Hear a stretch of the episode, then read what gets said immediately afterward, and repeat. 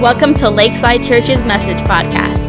Our prayer is that you fall in love with Jesus, find a church family, live in freedom, and be active in your purpose. Let's join the message already in progress.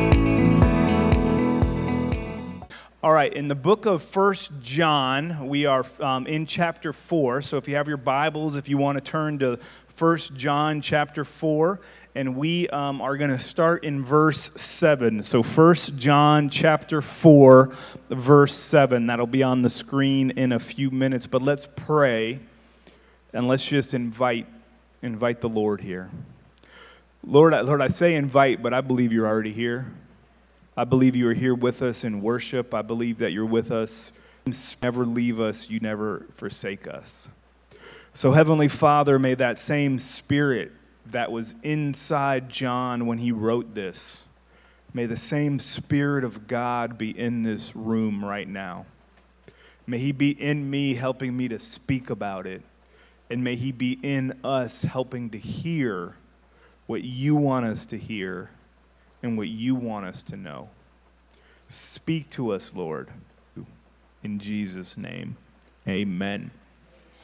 Amen. Chapter 4, verse 7.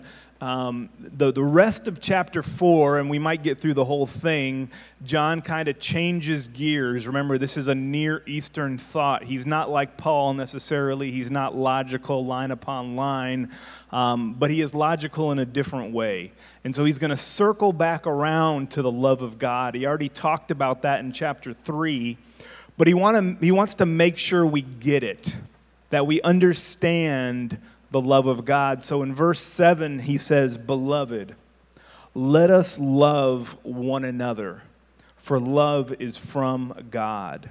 And whoever loves has been born of God and knows God. Anyone who does not love does not know God, because God is love.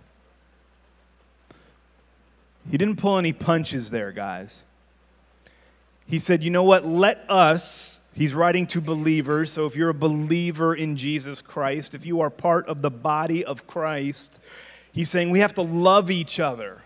And he gives us the reason why. He says, Because love is from God. You, you, you want to be full of the Spirit, well, then you should be full of love.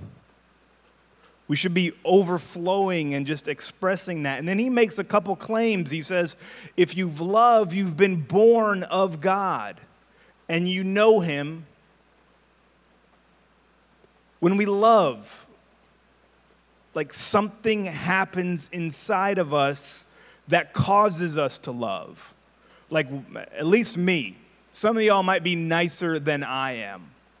But, but I need the Spirit of God inside of me to help me to love. And it's this idea that we're born of God, that it's, it's not something that comes naturally. You can look at a little kid, and, and I have five, and some of you all have a bunch too, and, and even at an early age, like love doesn't come easy. They don't want to share their toys. In fact, they'll phone, they want their brother's toys, they want the fork out of the drawer, like they want everything. Like it's a, we are born in a very selfish state because of sin. But when we place our faith in Christ and we become born again, we get a brand new outlook. Verse 8, he says, If you don't love, you don't know God. That's hard. Like, if we're not loving people, then we don't even know Him. And He says, why? He says, because God is love.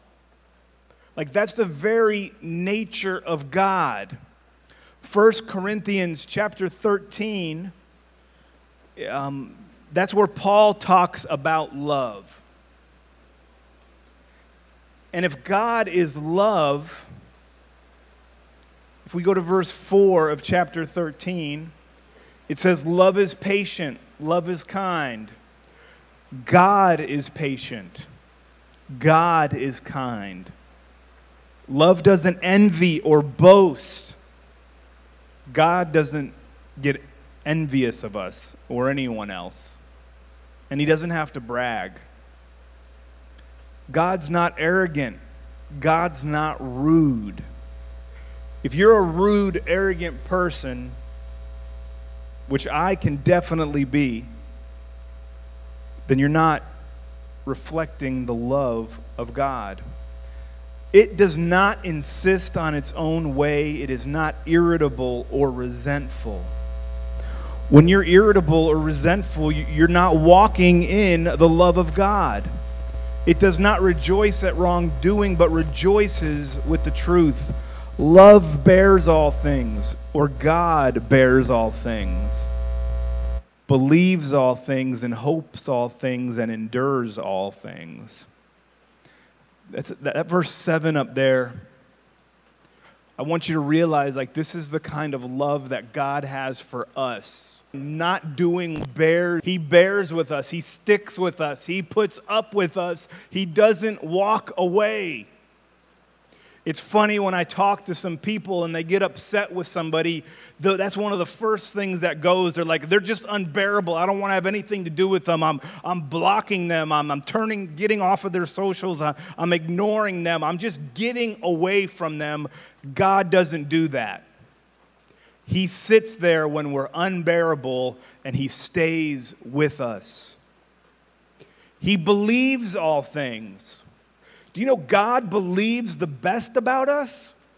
He believes that we can really change and we can really be transformed and we can really be what His Word calls us to be. He believes that about you. He believes that about me, and that's a miracle. He hopes all things.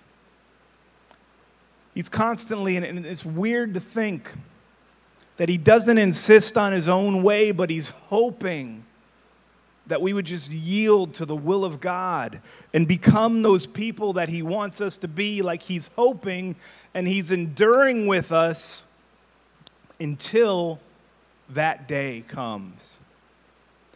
That's the same love that John is talking about when he says in verse 7 of John chapter of 1 John chapter 4, let us love one another, he's talking about that. He's asking that we would bear with each other and, and, and hope for each other and believe for each other and be patient with each other and be kind to each other and not be arrogant and not be boastful, to not be irritated. Like, that's a big ask have that happen if we're born of God. Because people are irritating. You know that's true. I was irritated yesterday. I was in, um, we went to Costco. God, that was horrible. We needed to pick up a few things. There was like 5,000 people in this store in the same aisle, my wife said. And of course, we take the kids, so we're gonna eat the snacks, okay? Like that's the highlight of going to Costco. We're waiting in line for the snacks, putting up with the crowds, and people are walking by saying, A member has to get through, a member has to get through. I'm like, We're all members, give it up. It was irritating. But yet, God calls me to love that person. I can picture her right now her face, her haircut, her shopping cart, and her clothes. But even that person, God is saying, Chris, love that person.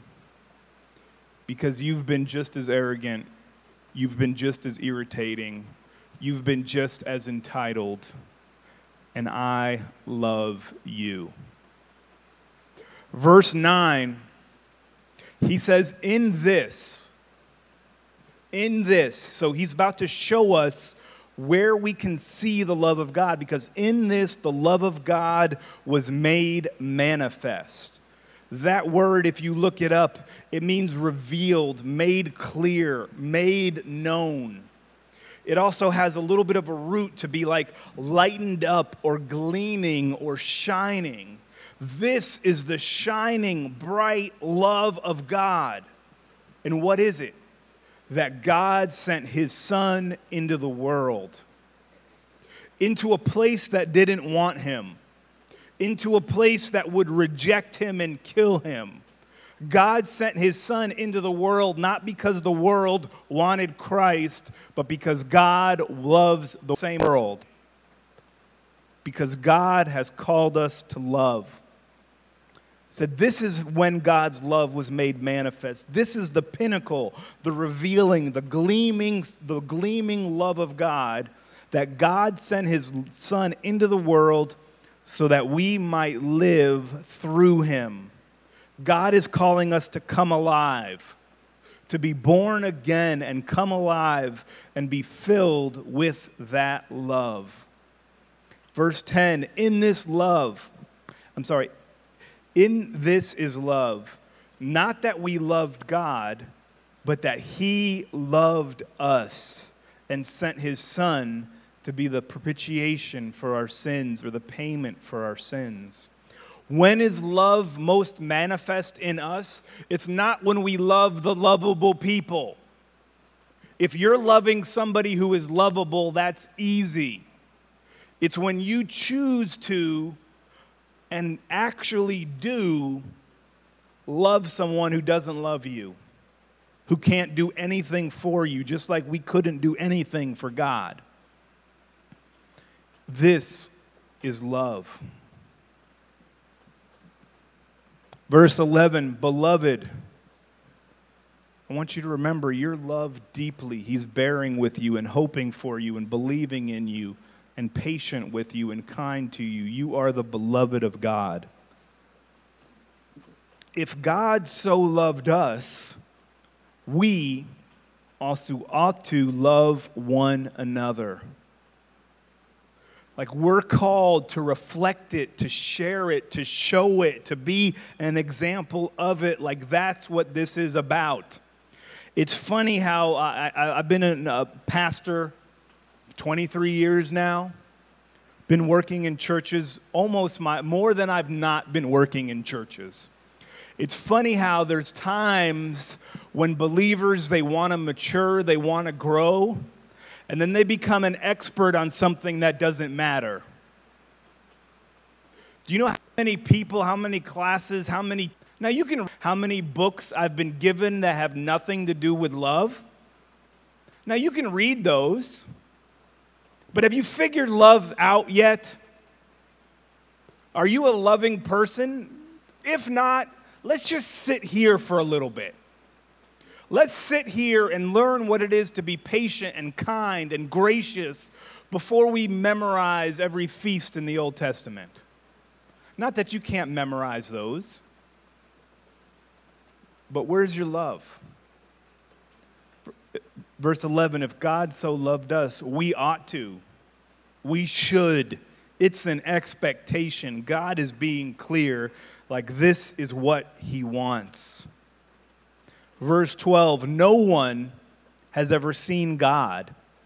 But if we love one another, God abides in us and his love is perfected in us. Like, even though who felt God this morning? Did you feel God's presence? Did you feel his love? Chances are you didn't see him. But you got that person next to you, that person behind you. You can see that person. Sometimes you might not like what you see because they're just as unlovable as we are. They need to be bared with and believed in, hoped for, and pa- been patient with. Now, I look around and you all look pretty awesome, but none of us see. If we can't love the people we see, let's stop pretending that we're really loving God. Verse 13 By this we know that we abide in him and he in us. You want to know how you're full of God? It's not because you raised your hands during worship. It's not because you felt a little like tingle down your spine when they sang that one song. It's not because you have the biggest Bible. It's not even because you've come to church like twice this month when most people don't. God's presence. It's when you know you're walking with God and He in us. That's how you know that God is with you. It says, Because he has given us of his spirit. Paul talks about the love of God in the book of Romans being poured out into our hearts. Like the Spirit of God reveals what Christ did on the cross and, and why it matters, and that when he was hanging there, like he was hanging there for me. I know that. That blood was shed for me. Like I deserved what he got. And when, when, when the Spirit of God reveals that, then God's love becomes more real in my life but then by default, I become more patient because I remember the price that was paid for me. I remember the blood that was shed because of my sin. Verse 14, and we have seen and we testify. Testifying, give words to it, that the Father sent his Son to be the Savior of the world. Everybody needs to know. We testify. That's why we did that 15 minute, 15 second testimony. I'm not trying to put a burden on you, but like I know it happened. I know Jesus died. I know that blood was shed for me, and I know that my sin is covered and he is resurrected. And that means something to me. And I have to be a part of letting other people know that. The Father sent his Son to be the Savior of the world. Verse 15 Whoever confesses that Jesus is the Son of God, God abides in him and he in God. That word confess, it means to concede something, to say that it's factual, to say that it's true, to admit, to agree to it, to confirm the receipt. Tell if you read a message. Anybody like that? Come on, you should do that. If you don't do that, turn that feature on. It's great because as soon as you read it, they're expecting an instant response. But we need to give God the red receipt that we heard this, that we understand that His Son came for us. We need to confess it, to acknowledge it, that Jesus is the Son of God. And when we admit it, when we confirm it's true, when we give receipt, man, God abides in us. Because you realize that what happened on the cross wasn't just something that impacted 2,000 years ago, but today that brings you access to the love of God. God abides in him and he in God. Verse 16. So we have come to know and to believe the love that God has for us. Do you know it? Do you believe it? God is love, and whoever abides in love abides in God, and God abides in him. He's saying it over and over and over again because that's the life we should live. We should live a life abiding in that love, like full of and expressing it. Verse 17 By this is the love of God perfected by confessing, by acknowledging what Jesus did. And, and problem, maybe it's because your eyes aren't on the cross.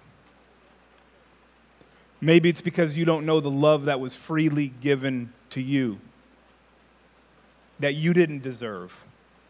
Because the first thing you say when you love that person, we can all love probably the people at your table or the person right next to you. You're like, I can love that person. But at the other table, ah, But when we confess Him, admit that we receive some love we didn't deserve, love becomes easier.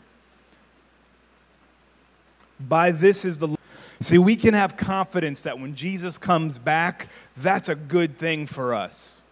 The world will be restored, our bodies will be made new, and we don't know exactly what we'll be like, but we'll be like Him. That's what Paul says. And it will be good we have confidence. We're not afraid. When we say Jesus is coming back, that's a good thing for us because all will be made right and we will partake in that so we can have confidence in the day of judgment. Because as He is, so we are. Can you imagine that John wrote that and he meant that? John had lived with Jesus, ate with Jesus, reclined on Jesus, fished with Jesus, preached with Jesus, and he can say, As he is, so we are. He's abiding in us like he's changed us. We are different. Verse 18 there is no fear in love. If you're walking in fear or anxiety, a, a, a good thing to remember not only loves you,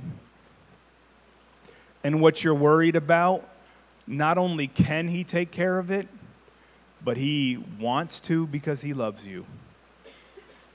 There's no fear in love. Perfect love casts out fear. There's no fear. This is speaking specifically about the day of judgment and a little bit about fear in general, but love casts out fear. What do you have to be afraid of if the creator of the universe loves you so much that he gave you his son? That's not going to hold anything back because I ain't giving any of you my son. I'm not that much like God. But if I was, then you could pretty be assured that I'd give you the shirt off my back. So if God is going to give you his son, don't be afraid. He, he, he's not holding anything back. Fear has to do with punishment, and whoever fears has not been perfected in love. If you're fearing punishment, you don't understand God's love. You don't understand the cross paid the price. You just don't get it, so get it. Hear it, believe it, receive it, and confirm receipt. Verse 19, one of my favorite verses in the Bible. If you walk out of here with anything, he is summing up everything he just said.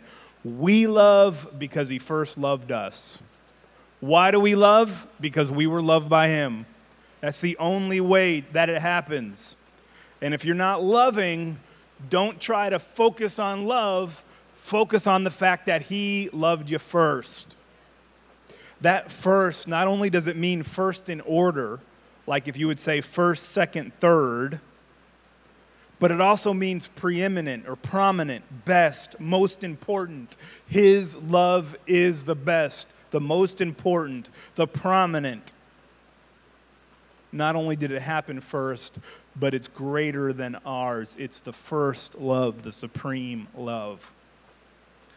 Verse 20 If anyone says that I love God, but you hate your brother, and I'll add in, or sister, I could say this, don't be mad, but you're a liar. You're lying. You're full of it. God and hate someone, you're a liar. Ouch. Because if you don't love your brother, whom you can, um, for he who does not love his brother whom he has seen, you can't love God whom you have not seen. Chew on that for a little bit. That's when the Bible says meditate. It's like the cow that just sits there and chews. You know, the cows have all those stomachs and they chew and they chew and they chew. Chew on that. Verse 21 And this is his commandment that we have from him. Whoever loves God must also love his brother. If that pressed on you, if you thought, man, Chris, you're a jerk, that wasn't very loving, that you just called me a liar, first realize it was the Bible and not me. And second of all, if you're a liar today and if you are like getting pressed on and saying, man, I haven't been loving, I have good news for you. God loves you anyway. He didn't love you when you were perfect. He loves you at all times, from when you were messed up and hard to love, irritable, um, impatient, rude, arrogant. He loves you then, and He loves you now. So, this is His commandment. So, if His commandment is whoever loves God must also love his brother, how does it happen? Put verse 19 on the screen, please. Well, we love because he first loved us. If you're having a hard time loving someone, maybe you're not understanding how deeply God loves you and how deeply he cares. And what he did, the cross shows us that, he can save us. He's able to save us. In fact, that's what we wrote on our Easter invitations. There's some of these on the back table. Says, You're invited. We'd love for you to come join us as we celebrate Jesus. Jesus' death shows us that God desires to save us. Jesus' resurrection proves that he is able to save us. Would you bow your heads just for a moment?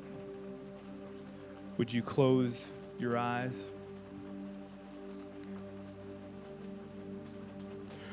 Right now, if, if maybe the word challenged you, because I hope you realize I was just reading the book, and you realize there's some areas in your life that you've not been very loving in. There's some people, maybe a spouse, a sister, a coworker, a neighbor that you have not shown the love of God to. If you realize that's the case this morning, the two things I would encourage you to do one is admit that and say, Yeah, God, I haven't been very loving. I'm sorry. And the second thing is to put your eyes on the cross and realize that His love is immeasurable, His love is great. Is there anybody by the show of hands you can just admit, man, I haven't been loving like I should? Just put your hand up. Just admit, say, that's me.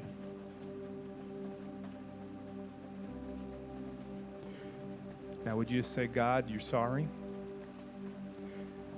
And would you just turn your eyes to Jesus? Would you just look at his wondrous grace at the cross and realize that when that blood was coming out, it was to pay for these sins too. It's all things about you. He's for you. You can be different, and he's for you. Lord, thank you for your grace. Thank you for your forgiveness. Forgive us in those areas that we've not been loving, not been kind, not been patient. Forgive us those times that we've been rude. Forgive us for when we've been arrogant. Forgive us for when we've insisted on our own way. Forgive us when we've given up on people. Forgive us for when we, we lost hope or we lost faith. Lord, some situations are very difficult, and it can only take your grace and your spirit to help us to love like you want us to love. So reveal your Son to us clearly.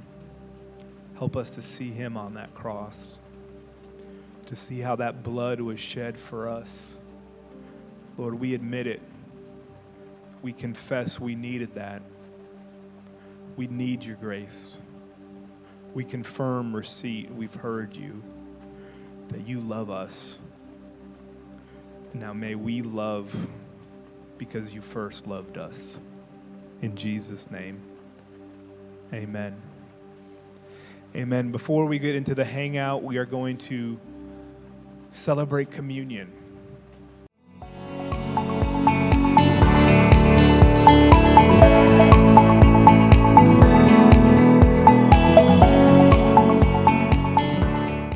Hey guys, I'm Bob.